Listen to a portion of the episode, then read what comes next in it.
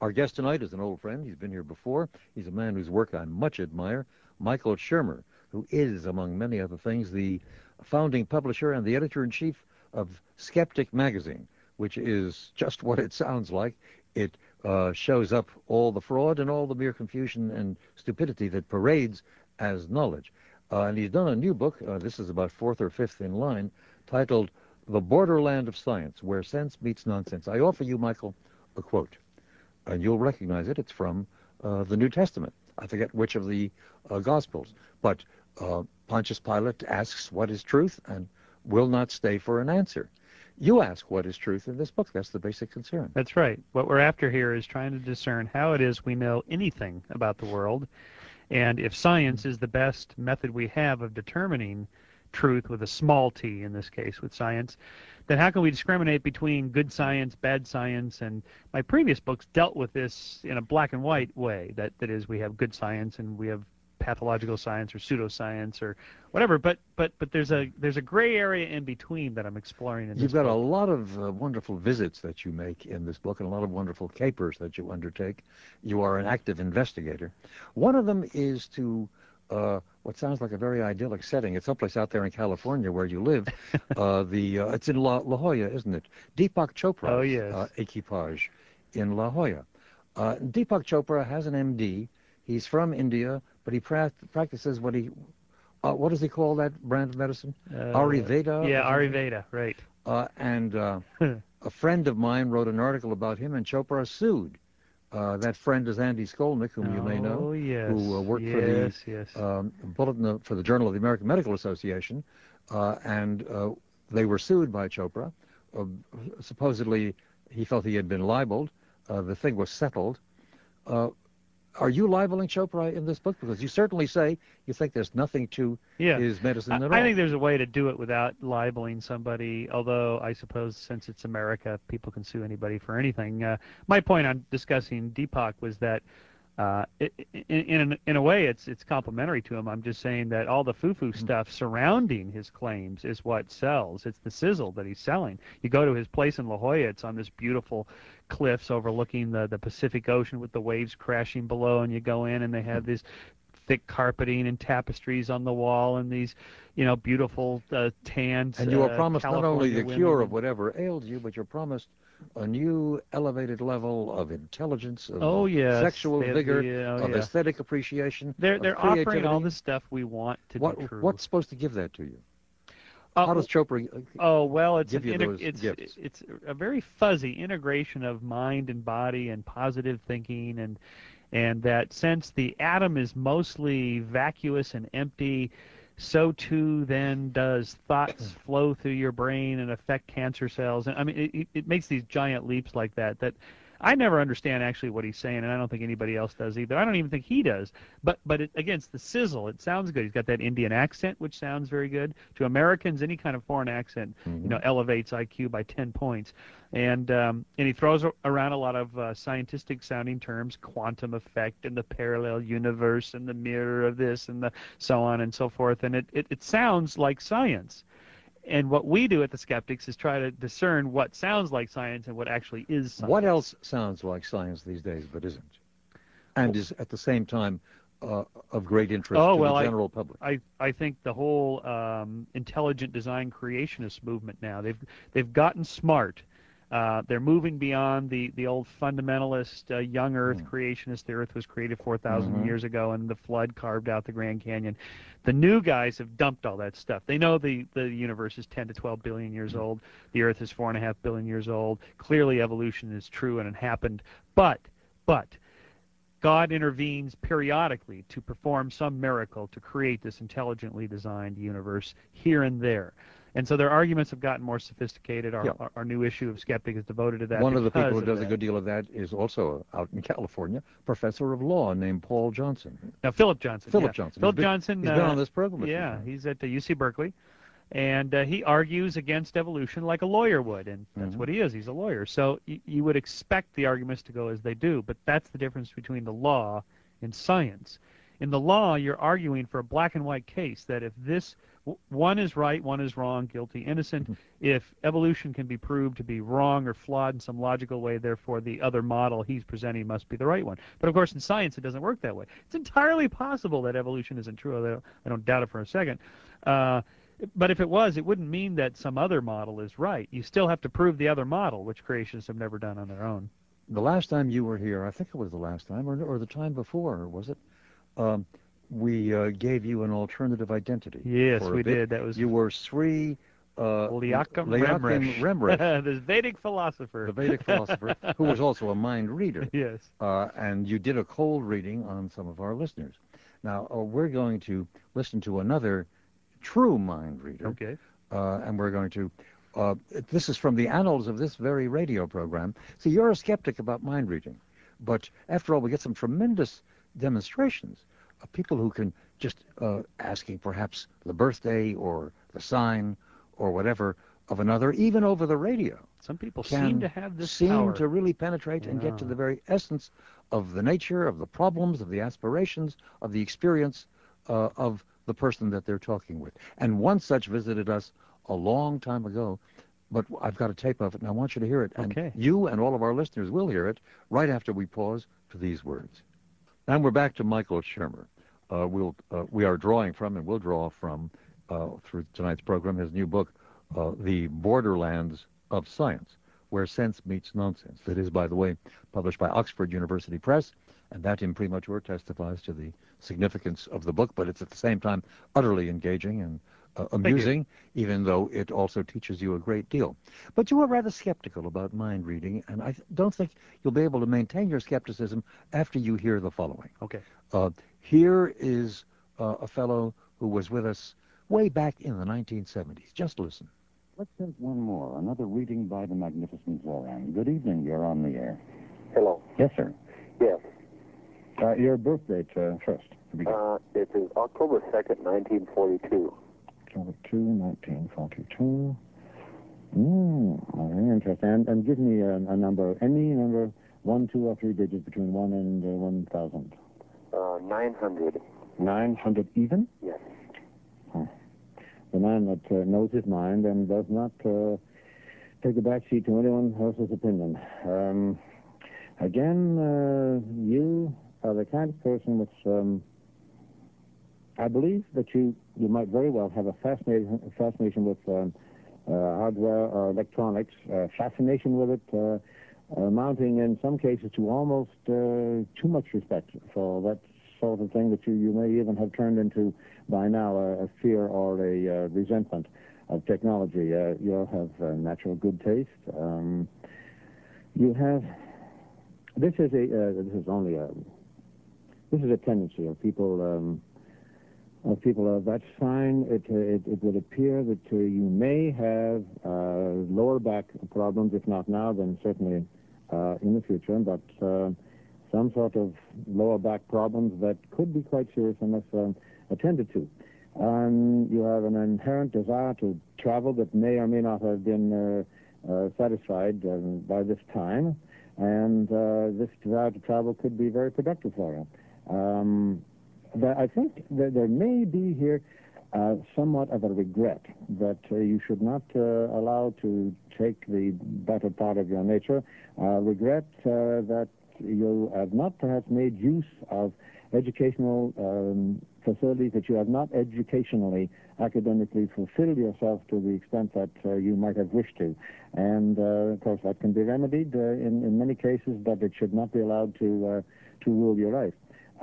There is of recent vintage, you may tend to have that weakness. You've got to start saying, it's time for me, this is my life, I cannot allow the other people to interfere with my life.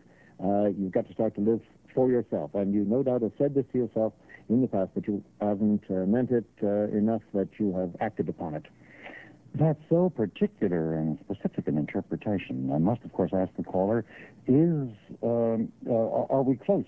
Is the magnificent Zoran close to accuracy about you, sir? Yes, it sounds very good. I would say about 90-95% of what he's saying. Now, can you tell us something about yourself to demonstrate that the magnificent Zoran has read you correctly? Okay, I am. My work entails in electronics and in metal fabrication. Isn't that amazing? And the very first thing the magnificent Zoran said was that you were interested in technology, and hardware, that sort of thing, material technology.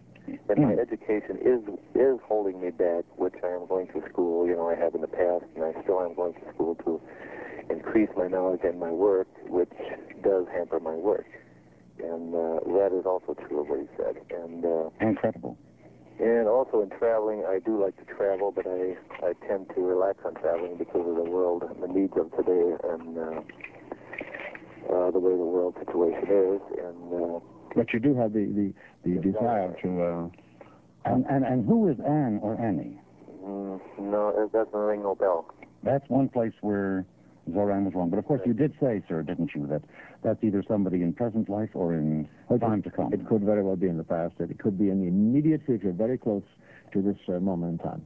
Was there anything else in which Zoran failed to hit the exact mark, sir? No, I can't recall of anything. Everything else was quite accurate. Hey, that guy's amazing. There you have it. Isn't he, in fact, amazing? We will now tell those who didn't catch on that, in fact, that is old amazing, the father of us all. That's James Randi, otherwise known as the Amazing Randi. And that, I think, was the first or the second program we did with Randi. It goes way back to the beginning of my tenure at this program, perhaps 1975 or thereabouts. Indeed, and in Randi's reading there, you see all the classic characteristics of a cold reading, which you literally read someone cold. It's done by astrologers, palm readers, tarot card readers, psychics, mediums. They all use the exact same technique. What are they? Just like you heard Randi say. Well, first of all, you say a lot of things, so you only have to get a couple of hits for the person to be impressed. And the people remember the hits, they forget the misses. You speak in generalities. You say it could be this, it could be that, and they'll tell you which one it is. And everybody goes through these things. There are statements that are true for everybody.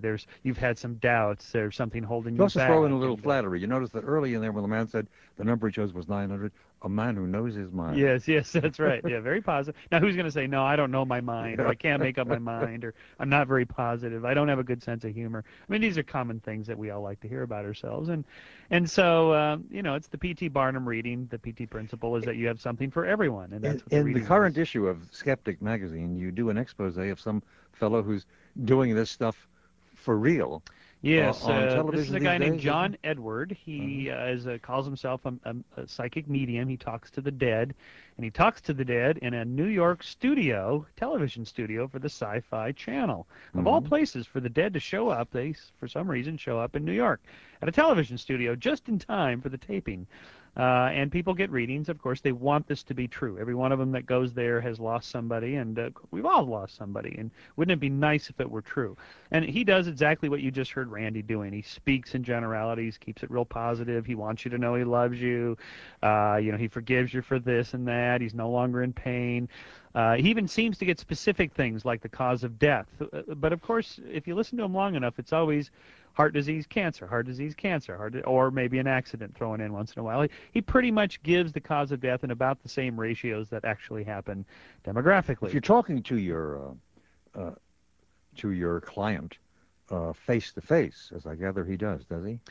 He does it. He can do it over the phone. But if you're doing it face to face, you get extra cues. It's even better. As you're improvising, right, you can get little flicks of attention and little subtle nods, which tell you I'm on the right track. That's right. It was cancer. That's right. And with a studio audience, you can start broad. You can sort of sweep your hand over to a general area and say, I'm getting a George here. I don't know if George is someone who passed over, if George is somebody you know, if George is somebody sitting right here. And then you wait, and somebody will raise their hand. Oh, George was my dad, and he passed away. Yes, well, George is here in the studio. In fact, I see a man standing behind you now. Is this your father, please? And his name is George, right? And now, honest to gosh, the people afterwards will say something like, you know, he knew the name of my father was George, and I didn't tell him. and until you play the tape back and show them, they really don't know that. Okay, but all of this is flummery, it's charlatanry, and it's been amusing people or sometimes drawing them in for thousands of years one way or another. That's necromancy in the modern form, but it's been, things like this have been practiced for 2,000, 3,000, 4,000 years. You are also interested in the fuzzy realm in the which Borderlands. Yes. Borderlands. In fact, you draw a distinction between three kinds of science, namely dependable science or normal science, borderland science, where one isn't quite sure whether there's any possibility of getting confirming evidence, and essentially pseudoscience. Right, and I think all claims begin somewhere in the pseudoscience realm or in the, more likely, the borderlands realm, where they haven't been fully tested yet. So all legitimate scientific theories we have today at some point had just started off and they weren't proved. So we have a lot of these areas like the superstring theory or conscious theories of consciousness, theories of economies and how the economy works. These things are not fully tested and proven out yet, and so they're in that fuzzy borderlands. And so what do we do with those? And what we do is we continue testing. And I use consciousness and the whole subject of hypnosis is a great example, because hypnosis, and you know a lot about this, Milt, since this was your field, but this whole idea Well, actually, in my irresponsible youth, as a very assistant professor at Yale, one of my first publications was on hypnosis. It was? Yeah. Uh-huh. Well, I find it interesting that clearly something is going on with hypnosis, and we're not quite sure what. If the brain is modular, that is, it consists of a series of specific modules adapted for certain functions, and there's also some overriding general module that runs the whole thing, an underlying sort of hard drive, if you will, then perhaps what happens in hypnosis is some part of the brain is suppressed, and another part is the fantasy-prone personality part of you or whatever comes through. And it's interesting to me that only about 10 to 15% of the people in an audience when you do these tests can be deeply hypnotized. And I think that's telling us something about this, is that it does have something to do with fantasy-prone, imaginative personalities, and not everybody has them, that extreme. Do you know the work of Martin Orne? O-R-N-E? Yes. I knew Martin. He died only a few years ago. He and I were members of a work group on hypnosis, the senior member of which was a man that you do quote in the book, namely Ernest Hilgard. Oh, yes. I like Hilgard's research. It's very interesting. Yeah. And actually there was a fellow named Andre Weitzenhofer who worked with Hilgard earlier on. He and I were graduate students together at Michigan.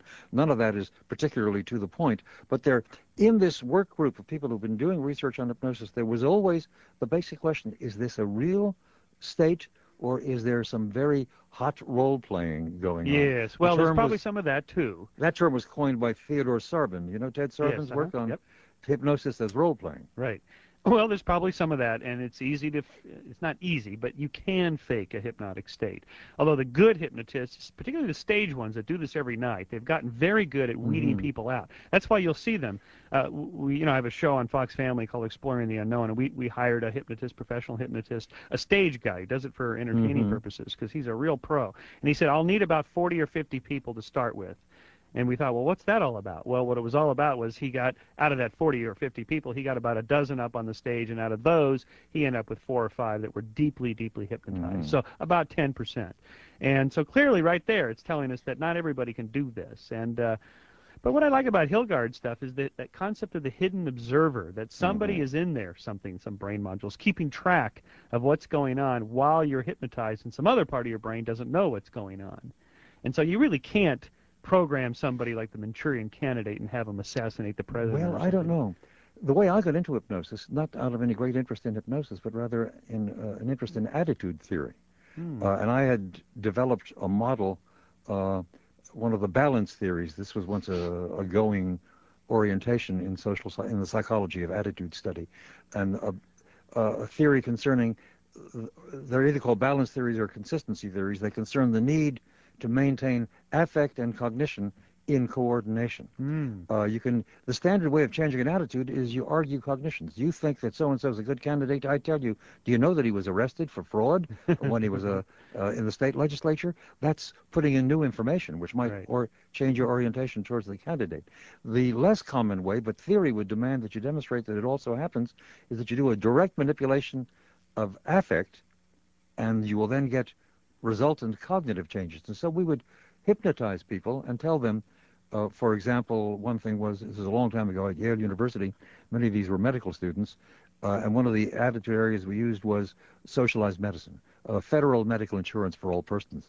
It was even before Medicare was fully established. Mm-hmm. And they were all for it, and we would tell them, when you wake, you will be against the idea of federal medical insurance. The mere idea will fill you full of loathing, but you won't remember having been told this until you're given the word geology as a signal. And how did it work? And, well, for those who had been pre-selected by a psychiatrist who worked with me and did the hypnotizing, and it selected the people, you then got considerable alteration in their cognition. Mm-hmm. They now had all sorts of reasons why federal medical insurance was a bad idea, and we tested for that with certain instruments that we had developed, whereas earlier they would have argued and did argue, presented an opposite cognitive structure. Federal medical insurance was desirable because of the payoff A, B, C, and D. But the question was always, are they sort of going along with the gag, or are they really going through this sort of interior change? The great payoff for me was with another student, also a medical student. We did about 3 or 4 experiments on this, and this guy was, the attitude issue was America should no longer give economic aid to foreign countries. And he rejected that completely. He was against the proposition America should not give aid to foreign countries. When hypnotized, he was told he would be, no, I'm sorry, America should give aid to foreign countries. He was in favor of that. When he was hypnotized, he was told he will awaken being very opposed to America giving aid to foreign countries. What I didn't add is that this fellow was a Nigerian who was a medical student at Yale, and he performed just as predicted, but one still wondered, you know, is this a kind of hot role playing, as Ted Sarbin calls it, or do they in some sense know that they're going along with the gag? But we read it, in this experiment, we let it run for about a week before we removed the amnesia by giving the signal. And when we did, he was a very pleasant fellow, very spirited and very, very easy to amuse. He started laughing uproariously, and I said, "What are you laughing about?"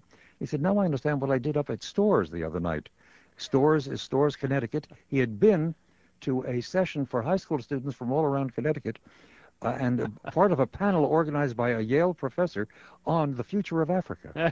And he amazed all of the other African panelists by denouncing America giving foreign aid. Presented your position. He presented that position. So there, in real life, he was enacting this, and that. All right. So really that really stunned me. Now you see, how can a skeptic refute that? Clearly, something is going on. He's not just role playing. Well, he's not role playing because you're not there. He's not on your stage, right? Right. And to me, this brings up a deeper question in this Borderlands area: is the difference between brainwashing and influence. This was a kind of brainwashing. Yeah. It is. I should tell you, this was funded by the Office of Naval Research. Aha! They have their motivations. They have their ways of finding out. Well, I never wanted to do it again, and I never did, because it just seemed... After this particular experience I've just told you, I felt this is a little bit But the question is, could dangerous. You do that with anybody? No, would any I'm of sure us you could. I'm sure you could. Right, I think some are more susceptible to that than others. No matter how committed they are to their original position, some will change. Some and nobody who's listening should ever try it with anybody, because it's immoral, I would now say. In fact, I had... very queasy feelings about it once we achieve the effect with this fellow. You know, we have this concept of cults, and that cults practice brainwashing, but general religions, which we don't call cults, they practice influence. And what's the difference? I mean, I think there's a pretty subtle, fuzzy gray area there where it's not so different. And some people are more susceptible to the influence. There is a great, quote, scientist, and you talk about a number of important men of science and women of science, although they've been more men than women historically. That's changing. That is changing indeed. There is a great, quote, I say once again, scientist whom you analyze rather closely, and he was in the business of analyzing people, namely Sigmund Freud. And you draw a distinction between Sigmund Freud and, of all people, Charles Darwin. That's a distinction well worth examining closely, and I propose we do so right after we pause for these words. And we return to Michael Shermer. Sigmund Freud was given to comparing himself, in fact, to Copernicus and Charles Darwin. Sure. So it's appropriate that you compare Freud and Darwin. Yeah, well, yeah, Freud made that great statement about the 3 great intellectual pedestal-smashing revolutions in the history of Western thought, Copernicus and Darwin and himself, the 3 great... Copernicus said, we are not at the center of the universe, we revolve around the sun. Darwin said... we are not uniquely created. We are descended from the whole phylogenetic line of other organic beings. And both of those were supposedly injuries to the ego of man. Mm-hmm. And then Freud comes along and says, we're just a mental animal, just beasts in the brain, mm-hmm. and everything subject about us, to our instincts. Everything about us is determined by unconscious forces. Right. Mm-hmm. So we don't have the independence of mind that we have attributed to ourselves. Right. Mm-hmm. And Freud wasn't particularly religious in any traditional way, and that irked people. But mainly the problem here, and the distinction to make with him and Darwin was that we still reverence Darwin for his good science, because his theories have been tested and they have passed the test. Freud's theories, by contrast, have not survived. Isn't psychoanalysis, quote, a science? It's not a science. It's a pseudoscience. It's total nonsense. But the problem is it's difficult to test. It has been tested. Hans Eysenck, the British psychologist, mm-hmm. Showed through a number of tests that talking to a friend or doing nothing was as effective as going to psychotherapy. So when we talk about does it work, we have to make a distinction between the individual who goes to psychotherapy or whatever they're trying. It could be tea leaves or astrologers or whatever. They say, well, it works for me. What do I care what you scientists say when you test it?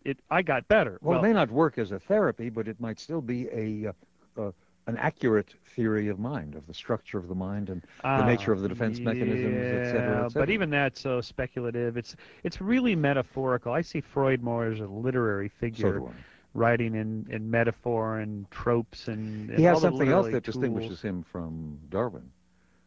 Freud lies a lot. Yeah, he's been caught cheating. The Wolfman history was largely made up. Fabrication. He was under pressure before the big annual psychoanalytic conference, and he just made up a lot of stuff. And he's been busted for that, and that's not a good sign in science.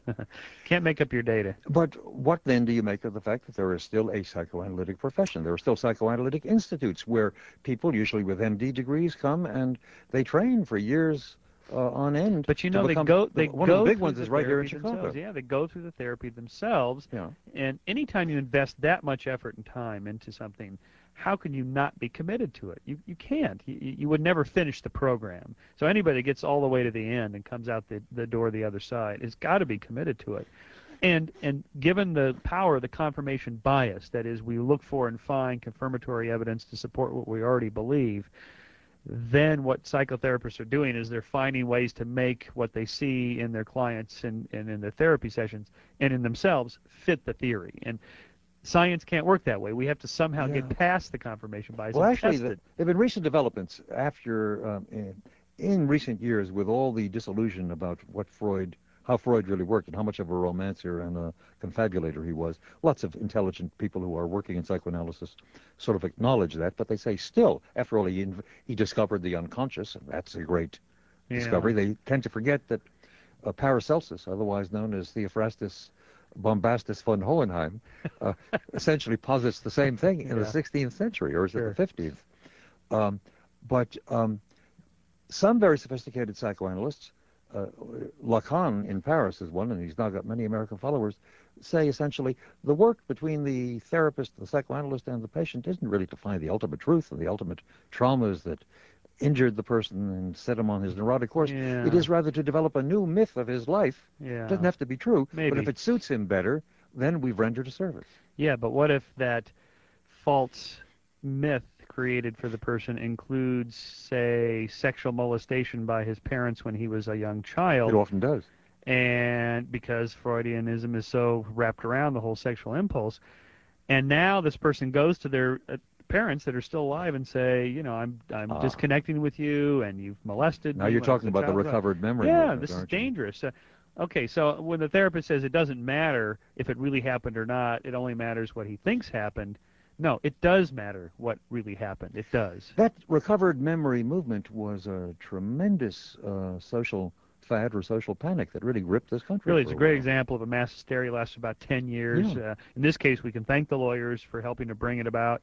Describe it, if you would, only briefly. Some of our listeners might not know about it. Okay, so in the early 1980s, in psychoanalytic circles in Boston, there became a movement toward trying to discern whether these stories that mainly women patients were telling about images they were getting in dreams and so on actually represented something that really happened. And as you know, Freud had this debate in himself and changed his mind a couple of times about whether these childhood fantasies were representing something real or not. He finally decided they did not represent right, that's reality. Right. But in the 1980s, they decided, well, maybe these do. So once you've got planted in your mind as a therapist that sexual molestation does happen a lot, and there's a certain set of characteristics expressed by their patients, for example, maybe weight loss or weight gain, trouble in relationships, depression, overeating, undereating, and so on. It's a laundry list of symptoms that that could fit almost anybody. Sounds like a cold reading again, doesn't it? It is like a cold reading. Yeah.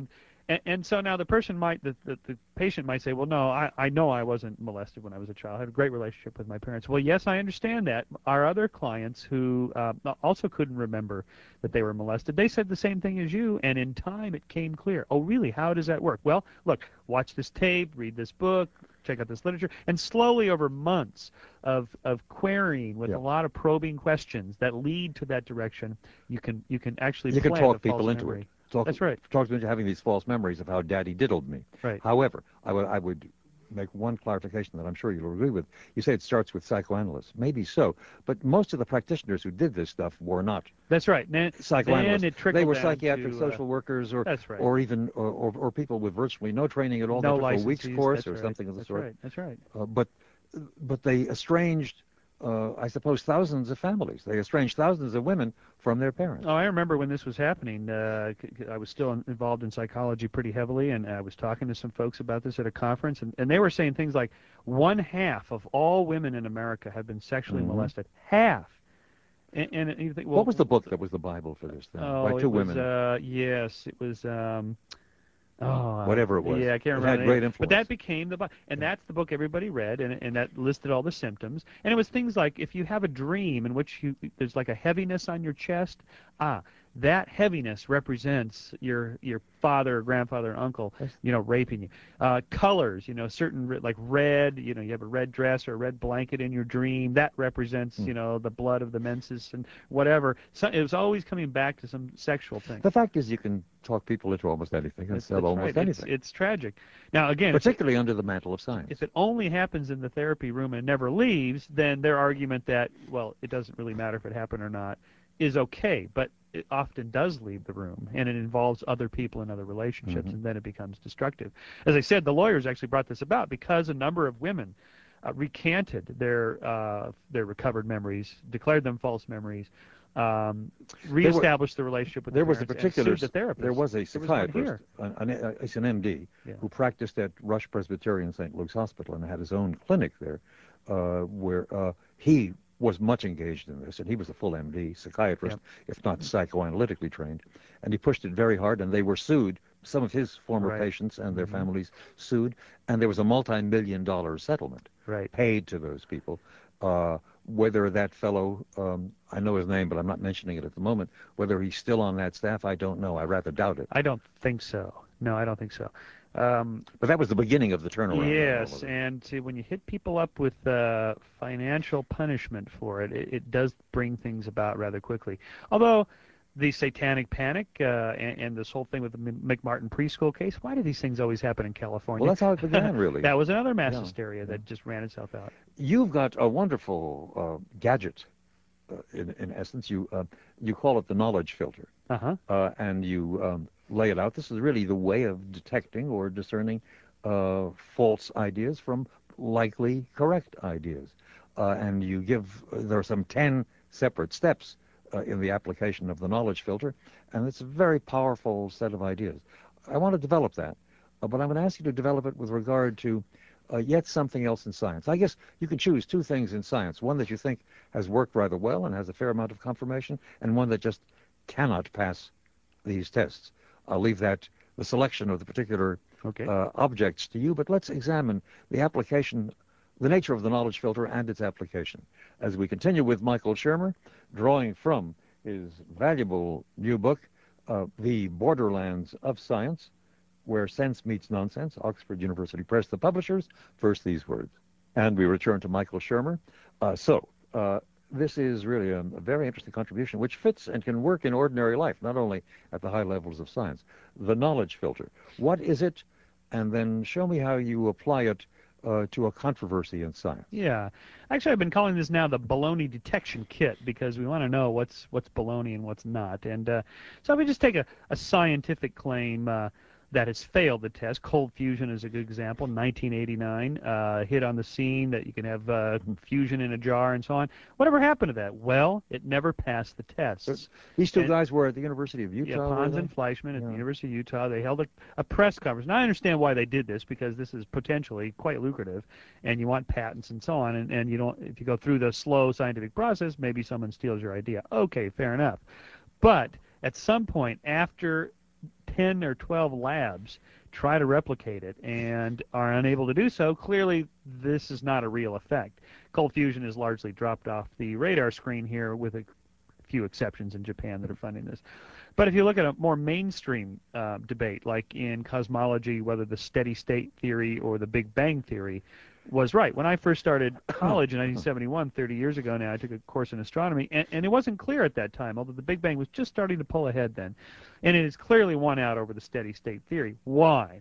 And the reason is because not just accumulation of knowledge, but a convergence from different lines of inquiry. Well, let's quickly review. Most listeners know what the Big Bang cosmological model is. Most of them probably don't know what Fred Hoyle's steady state theory was. What was it? Well, that the universe just continues in its present state forever, that it really has no beginning and no end. That's what Stephen Hawking calls it. Even though the universe is expanding.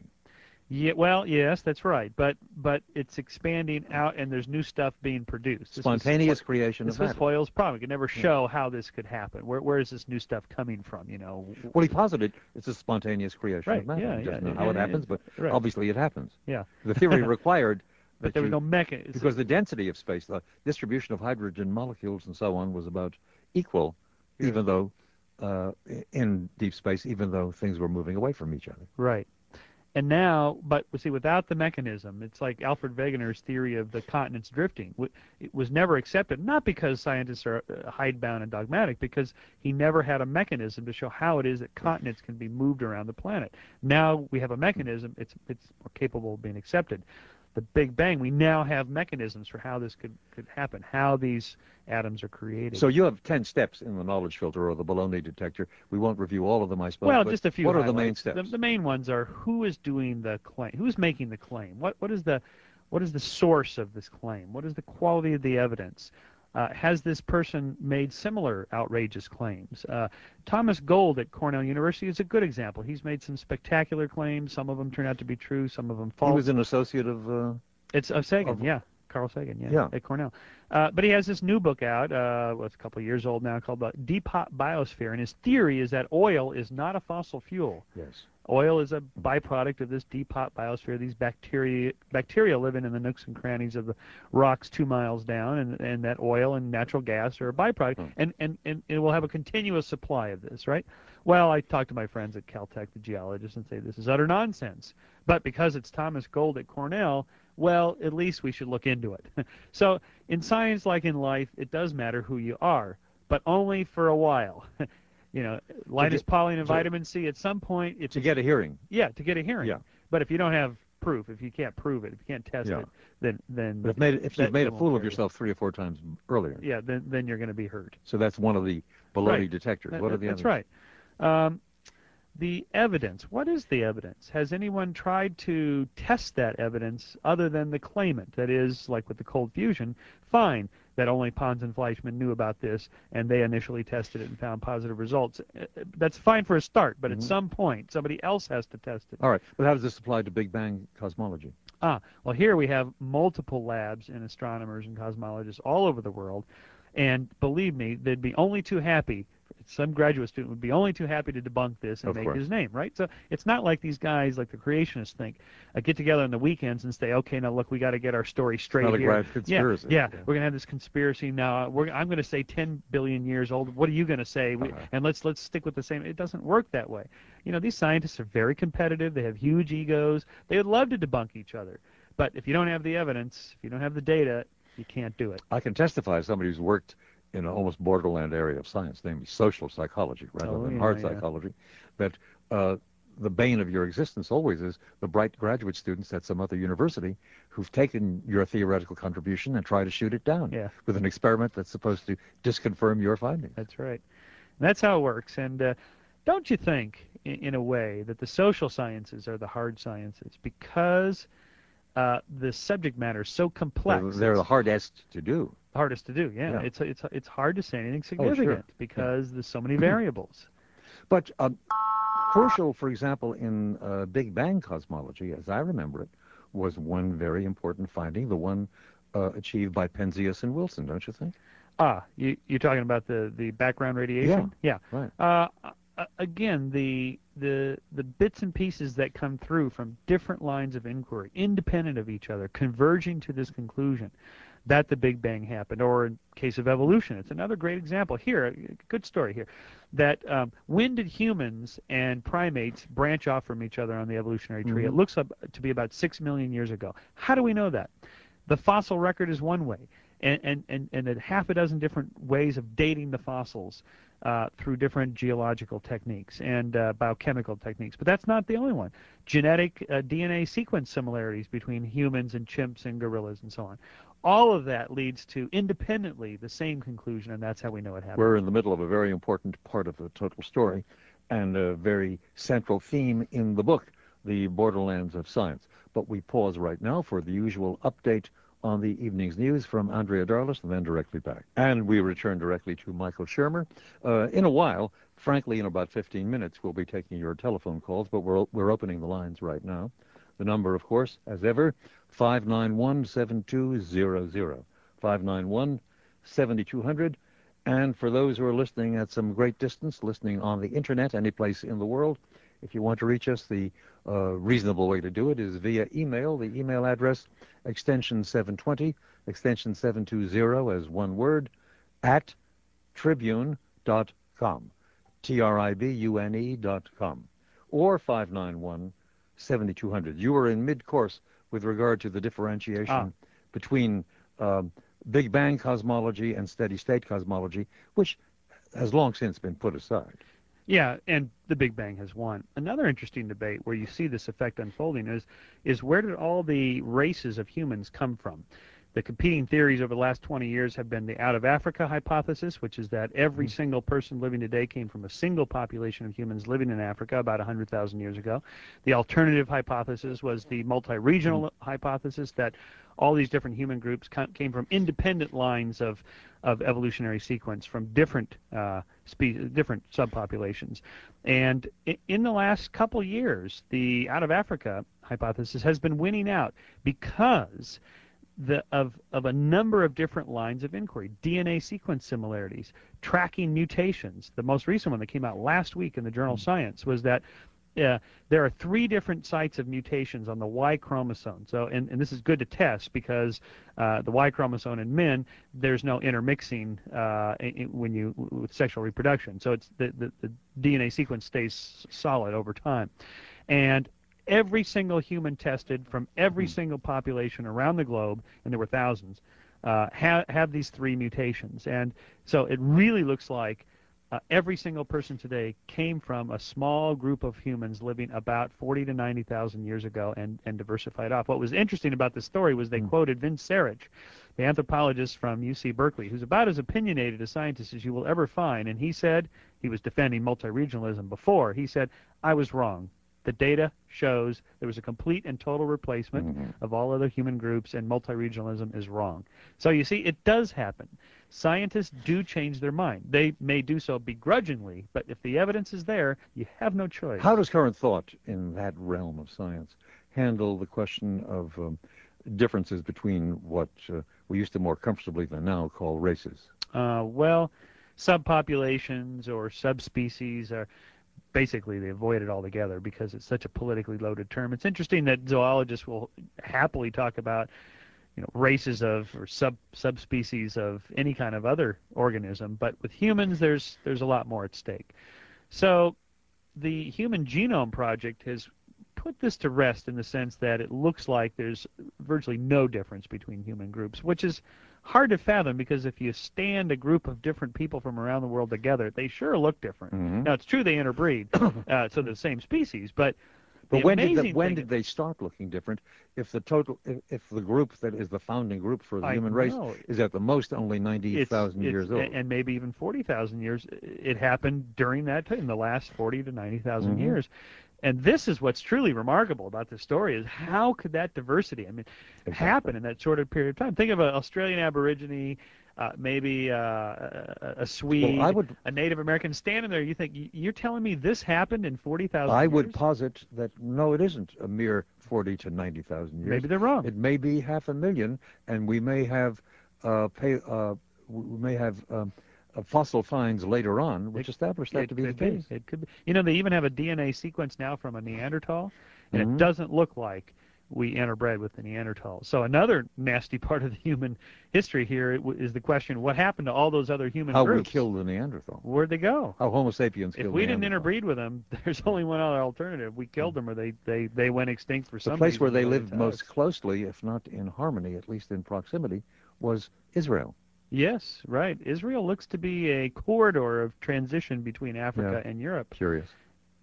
And we're late for some commercials, of course. So we'll pause for those, and then on with a few other things. One particular thing. You have a whole chapter about a man who was a friend of both you and I, and that's Carl Sagan, who was often on this radio program. Mm-hmm. In fact, I'm going to play a clip of Carl from this program. But I want you to develop, if you would, what you do in that chapter. Because you use Carl as a case study of the nature of science and of the scientist.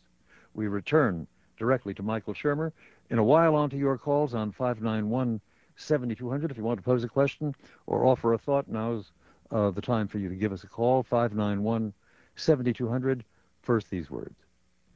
It surprised me that you had a whole chapter in your book, Michael Shermer, about Carl Sagan. Why? Yes, the exquisite balance, I call it. Well, Carl, I think, embodied the right balance between being open-minded enough to accept radical new ideas, but not so open-minded that your brains fall out. Yeah. And I use the SETI and ufology contrast as an example of this. Carl was very skeptical of UFOs and alien abductions, didn't believe any of that. Yet he was a huge proponent of the idea that there are extraterrestrial intelligences somewhere out there in the cosmos. They haven't come here, but we should search for radio signals. Now, neither one of these groups of people interested in the subject has evidence. They don't have a subject. We've never found any crashed UFOs. We've never detected any alien signals. So why is it someone like Carl would believe one and not the other, although believe is not quite the right word, but he certainly supported one, not the other? And the answer is the kind of approach taken to the subject. And again, with the SETI people, it's mostly astronomers, mathematicians, physicists. They're actually doing real science, looking for signals. There's a plausibility it could happen. With ufologists, it's mostly people on the fringe. They're, not credentialed and so on. That's not to say that. But don't you know about Roswell and all the all the secret holdings in that great handwriting? Yeah, but all this depends so much on conspiracy thinking and hypnotic regression of memories of being abducted and all these fuzzy psychological things. Mm. And Carl recognized in his last book was Demon Haunted World, 1996. Yeah. But he did together with his wife, Andreen. Andreen, yes, and she's still working in his legacy of science education, but. There we recognize the very human element in the mm-hmm. alien abduction UFO phenomena, illusions and perceptual, misperceptions. And the man, of course, had something else as well, which is rare in scientists, an ability, not popularize isn't quite the wrong word, but to educate, communicate, make science exciting. It's hard to do. It's really disturbing that scientists, this is even called the Sagan effect, that allegedly the more you popularize science, the less real science you do. It's very disturbing that you're punished for this because, in fact, it's harder to do. Since I've been publishing Skeptic Magazine 10 years now, the worst articles I get are from scientists. They can't write. It's pathetic. Uh-huh. It's embarrassing, these articles I get. Yes, they can do the research, but if you can't communicate the research, what's the point of doing it? And some scientists, goaded by envy or whatever, tended to minimize the scientific accomplishments. Yeah, there is a jealousy effect there. Though, in fact, he made some very significant contributions in planetary science. That's right. In fact, in this chapter in the Borderlands on Carl, I actually did a content analysis of everything he ever wrote. I got his whole CV, got his articles, books, and so on. He clearly made important scientific contributions. He was averaging a peer-reviewed scientific publication a month for his entire career, even after Cosmos aired in 1980 when he became a megastar, and he was bombarded with interviews and so on. He still continued doing real research. One of the great complaints of some people at the University of Chicago, where I've been an indentured servant for a long, long time, is that he was never given an honorary degree by the University of Chicago. Interesting. And he should have been. And why is that? Well, yeah, that's the question. There you have it. Let's hear him. Okay. You say that man is a wanderer, and that you say there is a hell of a good universe, and also a necessary universe next door. Let's get ready to go, because we are going. And you predict a good deal about what the nature of our venture out into the universe will be. Yeah, the basic argument there is we've talked about this before. I wouldn't say man, I'd say humans, because it is in both genders. But we are wanderers. I mean, humans, our species is a few 100,000 years old. Our genus, the genus Homo, the human family, if you like, is a few million years old. We've had civilization only for the last 8,000 or 10,000 years. So we're wanderers who have hit upon a brief sedentary hiatus, and the wish to wander, to follow the game, has to be built powerfully in us, because millions of years is enough for genetic propensities to be established. And so, thinking in Darwinian terms, we are naturally wanderers because wandering was the trait in us that nature selected. And it selected it because the wanderers were the ones who survived. That's right, who followed the game, who came to the trees when they were in fruit or nuts, and that was how we, before agriculture, that's how we lived. And there's, words like wanderlust, which conveys something of that. But the earth is all explored. There's nowhere else to go, and we're sedentary and don't go anywhere. And a lot of people feel. I think a lot of people, maybe more men than women, feel it as a kind of itch, vague discontent about not, and that's why sports and war and occasional exploration and adventure really are very attractive. But it shows in our ordinary lives as well. We still remain wanderers. I'm sure that you, who are much in demand, I know, around the country and around the world, if you have two invitations. One for a very interesting conference in Cleveland, and another for a possibly less interesting conference in Bucharest. You'll probably go to Bucharest. It depends whether I've been to Cleveland before, but yes, of course you're right. It affects all aspects of our being, and the earth is all explored except for the ocean bottom. There's no place to go. But at just this moment, exactly the technology that has permitted us to explore the earth now is on the verge of permitting us to go to other worlds. We live, as your quote from E.E. Cummings says, in a hell of a solar system. It is glorious, magnificent, with 9 planets, some 70-odd, very different, very interesting moons, tens of thousands of asteroids, trillions of comets, and no two of them exactly alike, with all sorts of things about origins to learn from them, origin of our world, origin of ourselves, and some of them we can foresee the ability for us to live on, to have self-sustaining communities on. The French, when they were investigating, or rather colonizing, or at least examining North America in the early 17th century, perhaps even earlier, the men that they sent up and down the rivers of Middle America and Canada and so on, were known as les voyageurs, right? The voyagers. Right. And it seems to me that we've had voyageurs, certainly in our time. That most of it, we haven't yet settled any other planet, but surely in our time, and you've had a good deal to do with the construction of this aspect of our time, we've sent voyageurs out into space. They've landed on at least one other significant stellar body, so to speak, or planetary body, namely the moon, and You've been involved with the Jet Propulsion Laboratory people and sending explorers of various kinds, mechanical explorers, but loaded with equipment designed by human beings to explore all the planets of the solar system. So we are already launched on our extraterrestrial extension, are we not? You're completely right. And in fact, two of the most successful robotic explorers were called Voyager. Voyager 1 and Voyager 2. And in fact, it is Voyager 1 that took the distant picture of the Earth as a pale blue dot, which gives the book its title, Pale Blue Dot. And I learned from this book, I didn't know the story behind this, that it was you who sort of pressed to get the valuable time of the camera and of the total equipment so as to take that picture. Some of the other people, particularly the government people, didn't want to bother utilizing their equipment to merely take a picture of the Earth.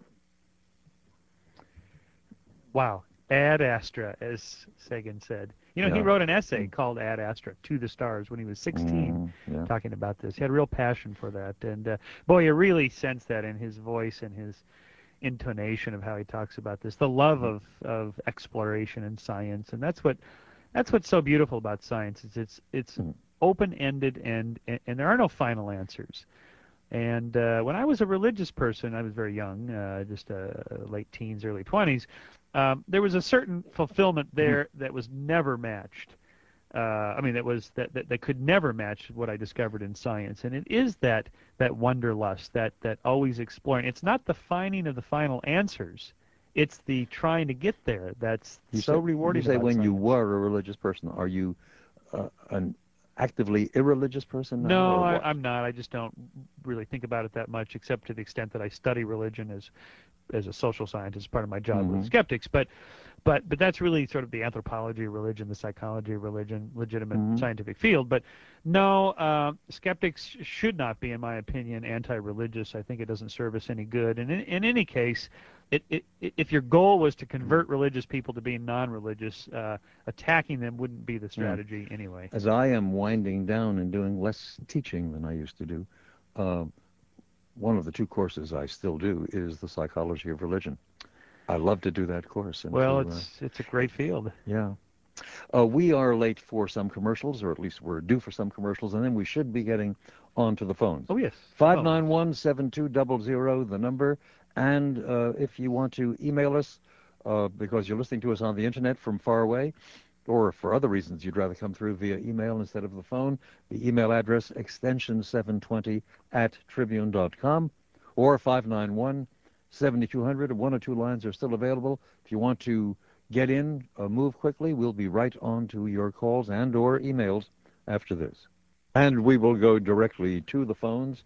591-7200 is the number. Here is the first caller. Hello, you're on the air. Good evening. Another great show, as always, Mel. Thank you, sir. If you would be so kind, I would like your the honored guest. You touched on this a little earlier, but can science and religion ever reconcile each other from a perspective of many of us, I myself am a man in my 50s, who have come to a very peaceful place, spiritually speaking, whereas I went the other way. I spent many, many years trying to figure out everything from A to Z, and when I started getting real comfortable was when I did get to that spiritual place. Is there a reconciliation between science and religion, or are they two diametrically opposed? I went through the same thing. In fact, I wrote a whole book about it, and that's how I resolved it. The book is called How We Believe. And basically, there is no conflict unless you try to force certain religious tenets into the box of science. So fundamentalists who insist that the book of Genesis be read literally as a book of science rather than a myth, and all cultures have creation myths, and that was our creation myth. You know, and you insist that the Earth is only 4,000 or 6,000 years old. It's simply impossible to reconcile that with scientific evidence.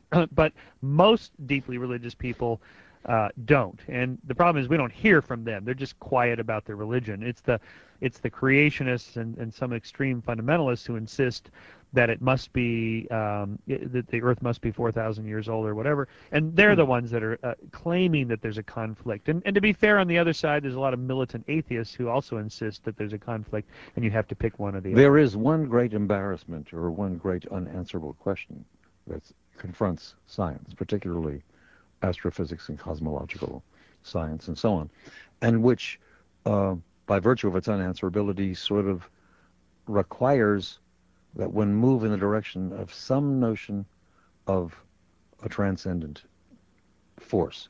And that question is, as put in modern philosophy, why is there anything rather than nothing? Yes.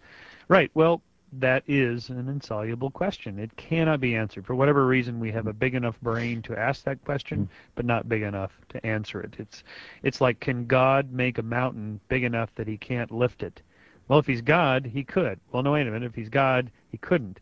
These are paradoxes. These are linguistic twists and turns we get ourselves into, I think, that are unanswerable. And now you're turning Wittgensteinian, I think. Yeah. Right. Sir, we thank you for the call, and we'll go quickly to another. 591-7200. Good evening. Hello, are you there?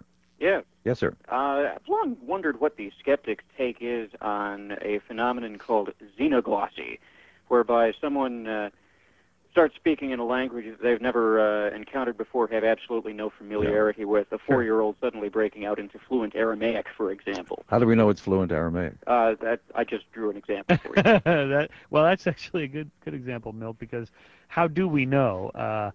You know, if there's no one around that actually speaks that language, if there isn't somebody there to translate it, is it really an actual language, or is it just gibberish that sounds like a foreign language because we don't know it? And often these stories get told and retold and exaggerated.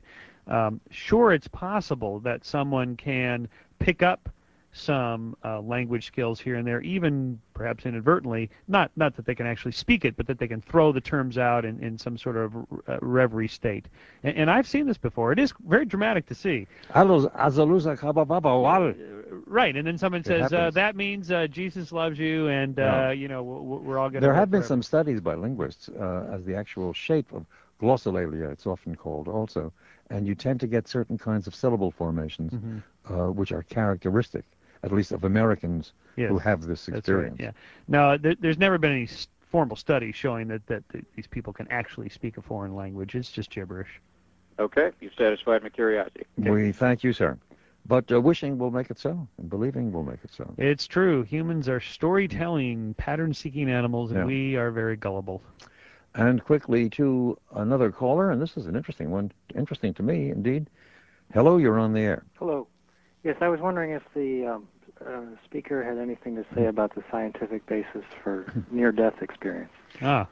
Yeah, I have a whole chapter on that in my book, Why People Believe Weird Things, because it is one of those interesting problems that science simply must address, because so many people have had these experiences: floating out of the body, passing through a tunnel, white light at the end of the tunnel, and so on, seeing your loved ones on the other side. And we now think we have a pretty good explanation for this, because you can replicate it in laboratories under different conditions. Clearly, hallucinogenic drugs can trigger it, but also accelerating somebody in one of these machines that they use to test pilots, where they flip you around over and over and over very quickly. This causes a deprivation of oxygen to the brain, and that seems to trigger these near-death experiences. These pilots have experienced this. You can do it with electromagnets. You bombard the left and right temporal lobes of the brain with electromagnetic fields. Certain patterns trigger feelings of floating out of the body. It looks like now there is some research on the parietal lobes, which are just above your ears and to the back, that under deep meditation or prayer, there's a feeling of oneness with the cosmos. And in EEG readings and PET scans of people doing these prayer and meditation, we have the effect that the parietal lobe shuts down. And what does the parietal lobe do? It keeps track of the difference between self and non-self, so that if it's suppressed, it's hard for you to tell. It's hard for your brain to tell the difference between you and the cosmos. So when someone says, "I felt at one with the universe," perhaps they really meant it in the sense of a brain function. Thank you. We thank you, sir. An interesting recent development, as I'm sure you know, is that they've taken people who have mystical experiences, mystical illumination, one a group of nuns, and I forget what the other group was, and they've done brain scan examinations. Buddhist monks it was. Buddhist monks, and they think they find a pattern. I'm not sure. Yeah, no, this was the parietal lobe study, this book that just came out reporting this.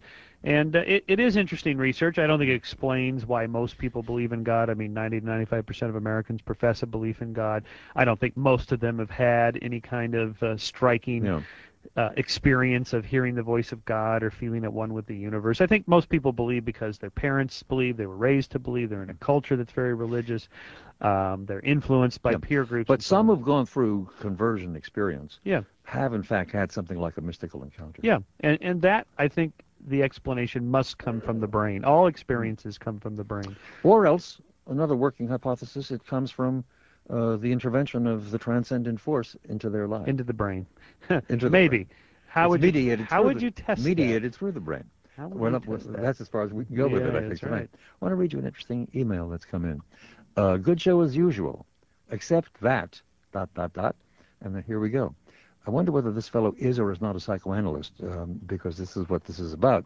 He goes on to say, neither Freud nor his followers ever claimed that psychoanalysis was scientific. The psychoanalyst has no laboratory or instruments. The analyst cannot weigh or count his or her findings. He is no scientist and fully realizes that what cannot be quantified cannot be termed, quote, scientific. No argument here. You and your guests seem to suggest that Freud and his followers and admirers want to call psychoanalysis science. That's simply untrue, almost laughable. Please just calmly consider. The analyst does gain extremely important insight into the nature of mental illness through exploring the dreams, fantasies, associations, and hidden desires and fears and anxieties of his patients. He does learn something of great importance. In the genial words of noted sociologist Sidney Hood, so psychoanalysis ain't scientific, but you'd better believe it is true, capitalized. Thanks for taking this seriously. Okay, well, fair enough. But how do we know if it's true if there's no way to get it past the individual experience of a single therapist in a clinical setting? In other words, the first part of the statement contradicts the second part of the statement. How can I possibly take it seriously if it's just your opinion? What's the difference between your opinion and that of the astrologer that says, well, look, my clients, they tell me that they're doing much better? One of the most falsifiable statements by this interesting listener is where he says, you and your guests seem to suggest that Freud and his followers and admirers want to call psychoanalysis science. That's simply untrue. Now, Freud, of course, constantly carried on about a new science. He thought he should win the Nobel Prize in science for his new science, and he compared himself to Copernicus and Darwin.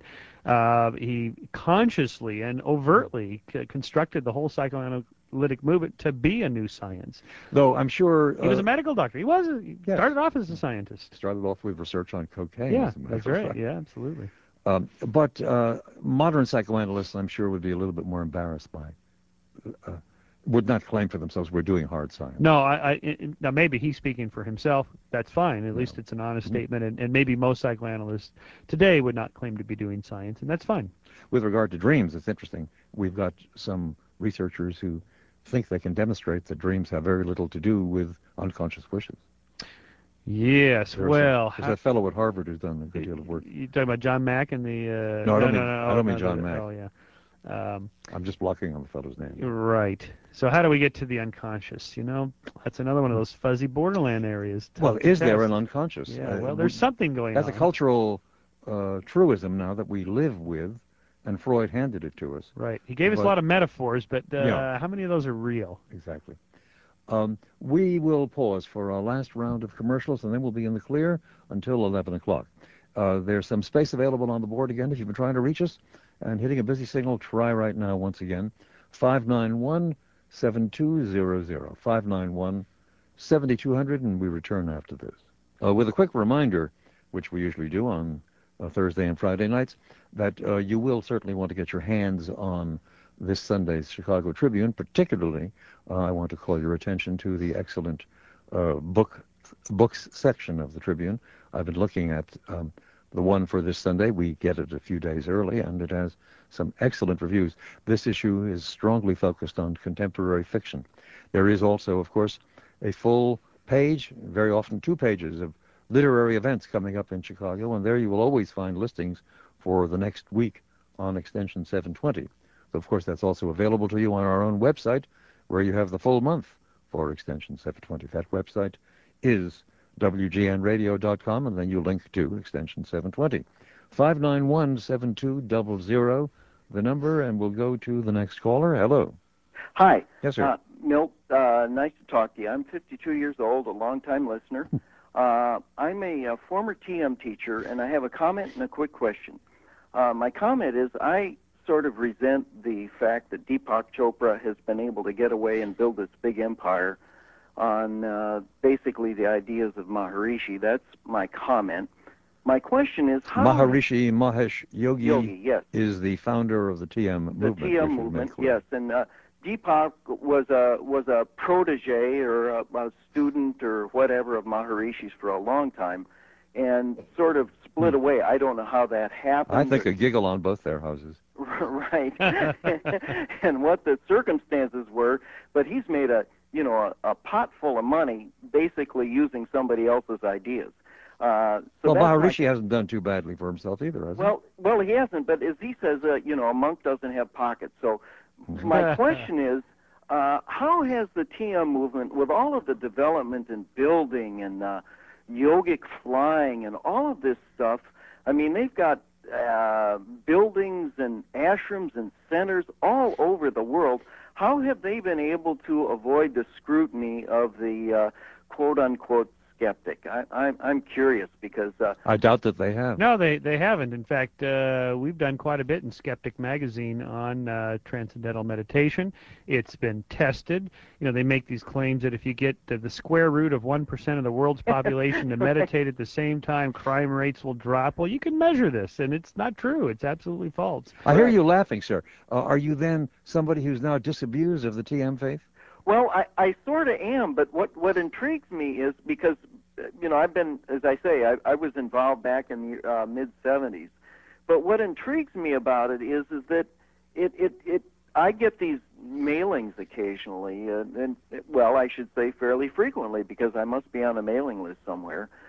And I look and I see all of this building and development and all this stuff that's happening, and I think to myself, how can this be a sort of legitimate thing like this without, and how is it managed to avoid the scrutiny in the sort of popular press? Because, part of it is that this is America, and we have 10,000 religious faiths running around doing whatever they want. This is a free society. Yeah, I guess so. I just I'm waiting for the big expose, and I just haven't seen it coming. I mean, and we've also tested the yogic flying. They can't fly; they just bounce. Right, they bounce. They bounce. It's not flying. How do you account for your own earlier involvement? Well, I guess I'm a seeker. William Goldman wrote a book a long time ago about the TM movement and. He was involved with TM at one point, and earlier on in his life, he was involved with the communist movement. And now, isn't that interesting? You see how that works, where people go from one faith to another, a type of ideology, a belief of some kind. Humans seem to have a need to belong. We are a social hierarchical primate species. We like to belong to communities and groups that reinforce what we want to believe, and that we pick up ideas from them. And that's why there are literally 10,000 different religions in the world today. Mm-hmm. People belong and like to belong. Even those who have no belief in God at all belong to all kinds of humanist and secular organizations, the Unitarians and the Universalists and so on. They don't believe in God at all, but they like this idea of meeting on Sunday mornings at a place that doesn't look like a church, but they have candles and stained glass windows, and there is incense and all need. That stuff. Yep. I agree with all, you're right there, but when you start talking about flying, like yogic flying, I mean, that's what did it for me. When I started with the TM movement, it was a scientific technique. The whole approach was to sell this thing on the basis of science. And then at some point, it went sort of sideways, and this yogic flying thing just did me in, and I... to this day, it's been maybe 20 years since I've been away from it, although I still you know, I still watch it, and I, you know, basically because of these mailings and some other things, I have some other friends that are still involved. You know, I'm still waiting for somebody to, you know, rise right up and, you know, fly off, and I haven't seen that. Well, you've never seen Mary Poppins. Not coming over Chicago. I think that's probably a better bet, isn't it? Yeah. Thank you, sir, for the call. Thank you. Glad to have heard from you. 591-7200, you are on the air. Good evening. Yes, thank you, Dr. Rosenberg. I'm a licensed psychologist and a retired college professor. And one of the what I've been missing here is that you haven't mentioned the criteria for science. It has to be observable and measurable. Well, that's right. And, of course, if you can't quantify it and count it and measure it, that's part of it. There's more to science than that, but certainly that's a big drawback when it comes to testing psychological therapies, although you can certainly measure results, even if it's only self-report data. And as I mentioned earlier in the show, the British psychologist Hans Eysenck attempted to test these things, and he found that psychotherapies, not just psychoanalysis of Freud, but all these psychotherapies are no better than just talking to your friend or doing nothing. Just time alone will have an effect. Any kind of change. It's like diets. It doesn't really matter which diet you go on. The point is to go on the diet. The go on part is the important part. It's taking action that causes change. Mm-hmm. And that's in effect what's going on with these psychotherapies. People say, well, it worked for me. You know, maybe it's the 27th thing they've tried. You just don't know, and it may just be the trying is what they're getting value out of it. Right, but as I said, they need to come back to the original criterion for science: observable and measurable. Well, of course, and you know, so the earlier caller via email said it isn't science. Okay, well, fair enough. Mm-hmm. But doesn't that concern? Shouldn't that concern us that therapies that are being recommended by the APA for people to try, there should be some basis for the recommendation, and then you're back to what you just said. You have to have some measurable criteria by which you're making the recommendation. You said that you have been a professor of psychology. Yes. In clinical psychology particularly? Both the clinical and social. Really? Yes. May I ask where? At Rock Valley College in Rockford, Illinois. Oh, yes. Yeah, I was essentially a counselor there. Uh-huh. We thank you very much for the call, sir. Yes, you're very welcome. Thank you. Good night. Night. There are now a number of positions available on the board, so if you have been trying to reach us, do certainly call again. And if you suddenly have the impulse, now's the time to act upon it. 591-7200 is the number. 591-7200, and those who call quickly will undoubtedly, at least a number of them, will undoubtedly get through. Let me go to another email, Michael. Here's an interesting one. A comment and a question. Two books everyone should read are Discovery of Witchcraft by Reginald Scott, which was published in 1581, and involves a humorous systematic debunking of the notion of witchcraft, and Strong Poison by Dorothy Sayers, in which one of Whimsy's assistants, that's Lord Peter Whimsy, in which one of Whimsy's assistants uses faked psychic powers to bamboozle people into giving her important documents. The question is, why are intelligent people so susceptible to various kinds of mystification? I'm thinking of Conan Doyle's spiritualism, John Locke and Isaac Newton's ventures into astrology, and the thousands of academic and intellectual women in this country who went in for therapy, and intellectual men as well, I'm sure. Mm-hmm.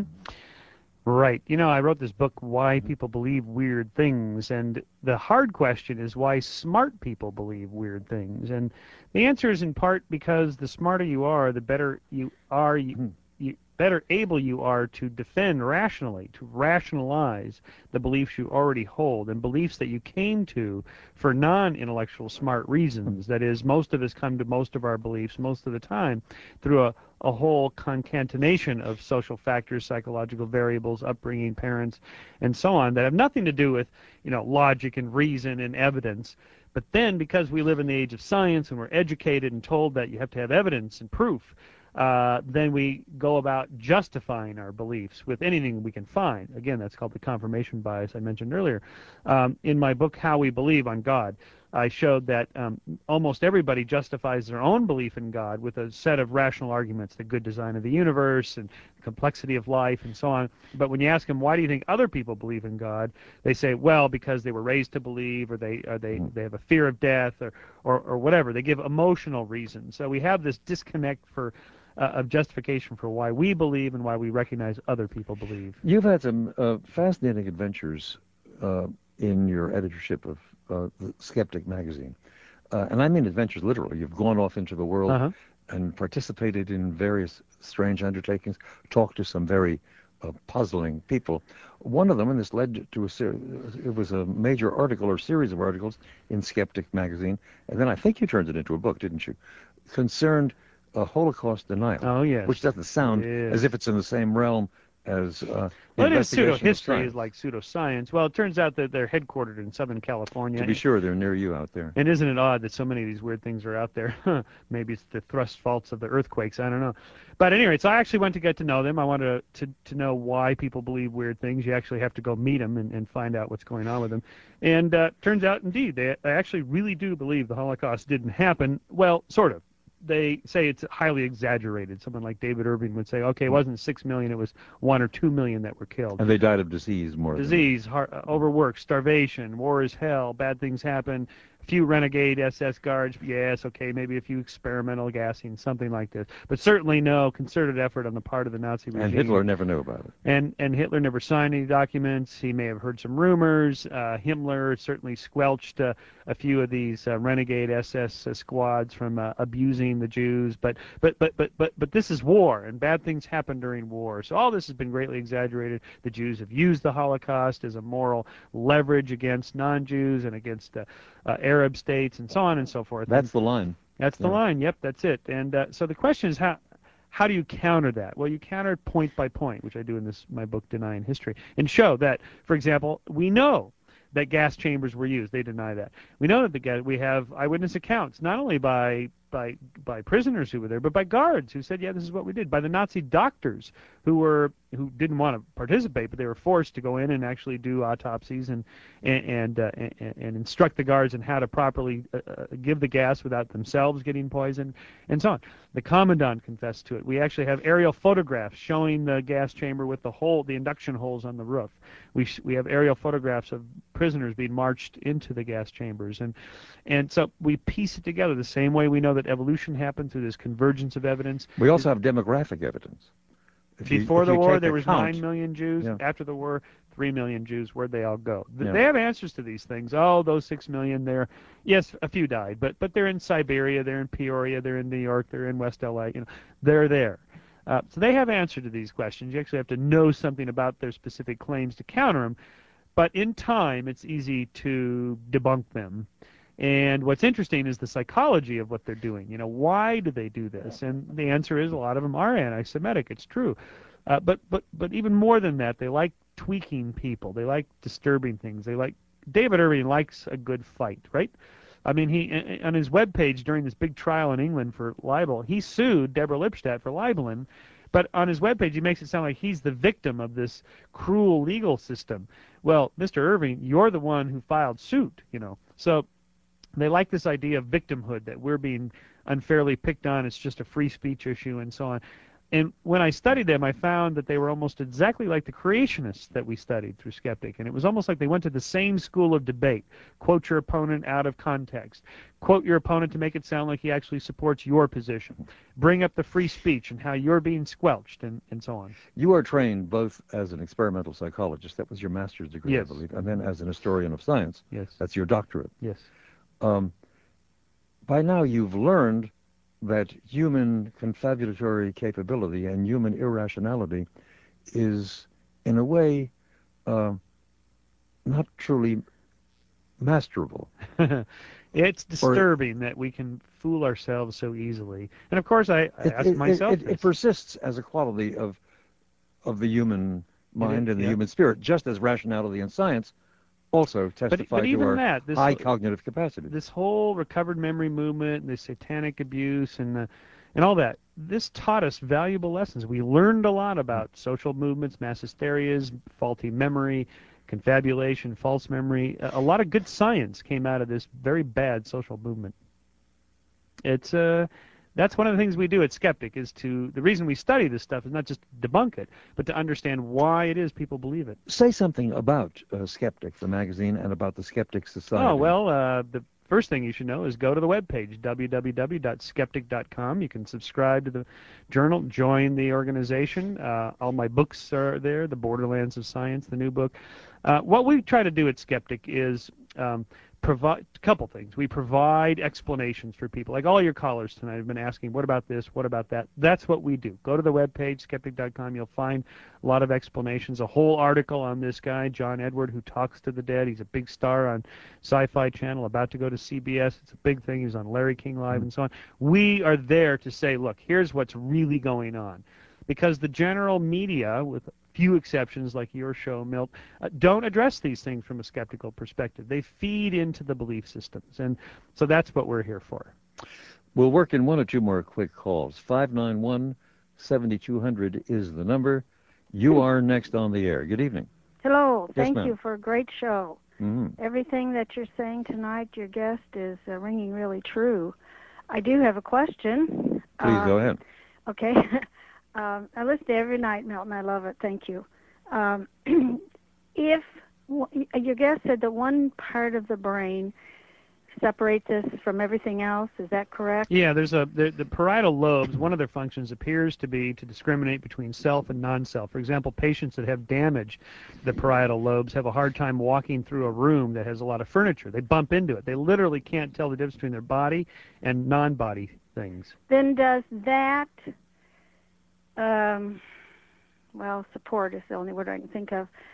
Those who say we truly are, everything is one. You know, like Three Dog Night said, everything's everything.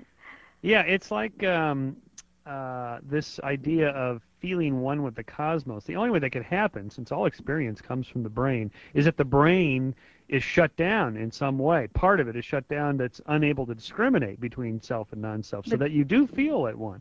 And that's maybe what prayer and meditation does. But I mean, would that be true physically? I mean, would that, is that well, what true as in, it? Well, the problem is, what do you mean by true? Maybe in I'm the brain. Yeah, go ahead. Sorry. In the brain, it's true. Ah. Okay. But what does that mean? Look, all experience comes from the brain. It has to be. Where else could it come from? And the great question, of course, that persists is there any external, and to use the term I used before, transcendent force which somehow reaches us? And if it reaches us, it reaches us, of course, through neurochemical mediation. God is mediating the parietal lobe or the temporal lobes? Yeah, maybe. That sounds more like a mythic theme that comes up over and over. Well, it's an untestable hypothesis. That's right, is what it is. Right. And what can we do with that? It's a non-falsifiable hypothesis, which doesn't mean that it's a false hypothesis. That's right. It just means it's not science. It can't be tested. Yeah. Which also points up, then, the limits of science as such. It is limited. It has specific rules. Don't think of science as a body of knowledge. It's a way of knowing, but it's not a way of knowing everything. It's a way of knowing, right, about the physical material world, the best we can do. And that's why the borderlands of science is so interesting, because in this fuzzy psychological area, so many of my borderlands examples are from psychology, because it's hard to get at mind and consciousness and subconsciousness and altered states of consciousness, because they're such fuzzy concepts, hard to measure. And the Borderlands of Science, the new book by Michael Shermer, subtitled Where Sense Meets Nonsense, is just published by Oxford University Press. And as you could easily tell from our discussion, there's a great deal in this book that will be of tremendous interest for all who read it. And by the way, a quick way to get your hands on it is to go to our website. Once again, go to our monthly program guide, and there, next to tonight's entry, you'll find a picture of, a logo of, the cover of this book. If you click on that, it takes you directly to the Barnes & Noble page for this book, and you can order it within the next few minutes if you so choose. And with that, we are virtually out of time. I do want to take a few moments to talk about programs to come. Next week, Monday, Tuesday, and Wednesday, we'll have taped interviews following Chicago Cubs baseball, if the games finish early enough, as I think at least two of them will. Then we're back to full-time 2-hour programs on Thursday night. Next week, we look at the life of Mike Royko with a good friend of ours, Dick Saccone, who's done a major biography of his former colleague Royko, and two other former colleagues, Bernie Judge and Rick Kogan, will join us as we examine the life of a guy we all knew and much enjoyed, one of the great literary artists of contemporary American journalism. And on Friday night next week, an interview with former Secretary of State Henry Kissinger. Those are features to come until next Monday night after the ball game. Thanks again to Michael Shermer, and a cordial good night to all.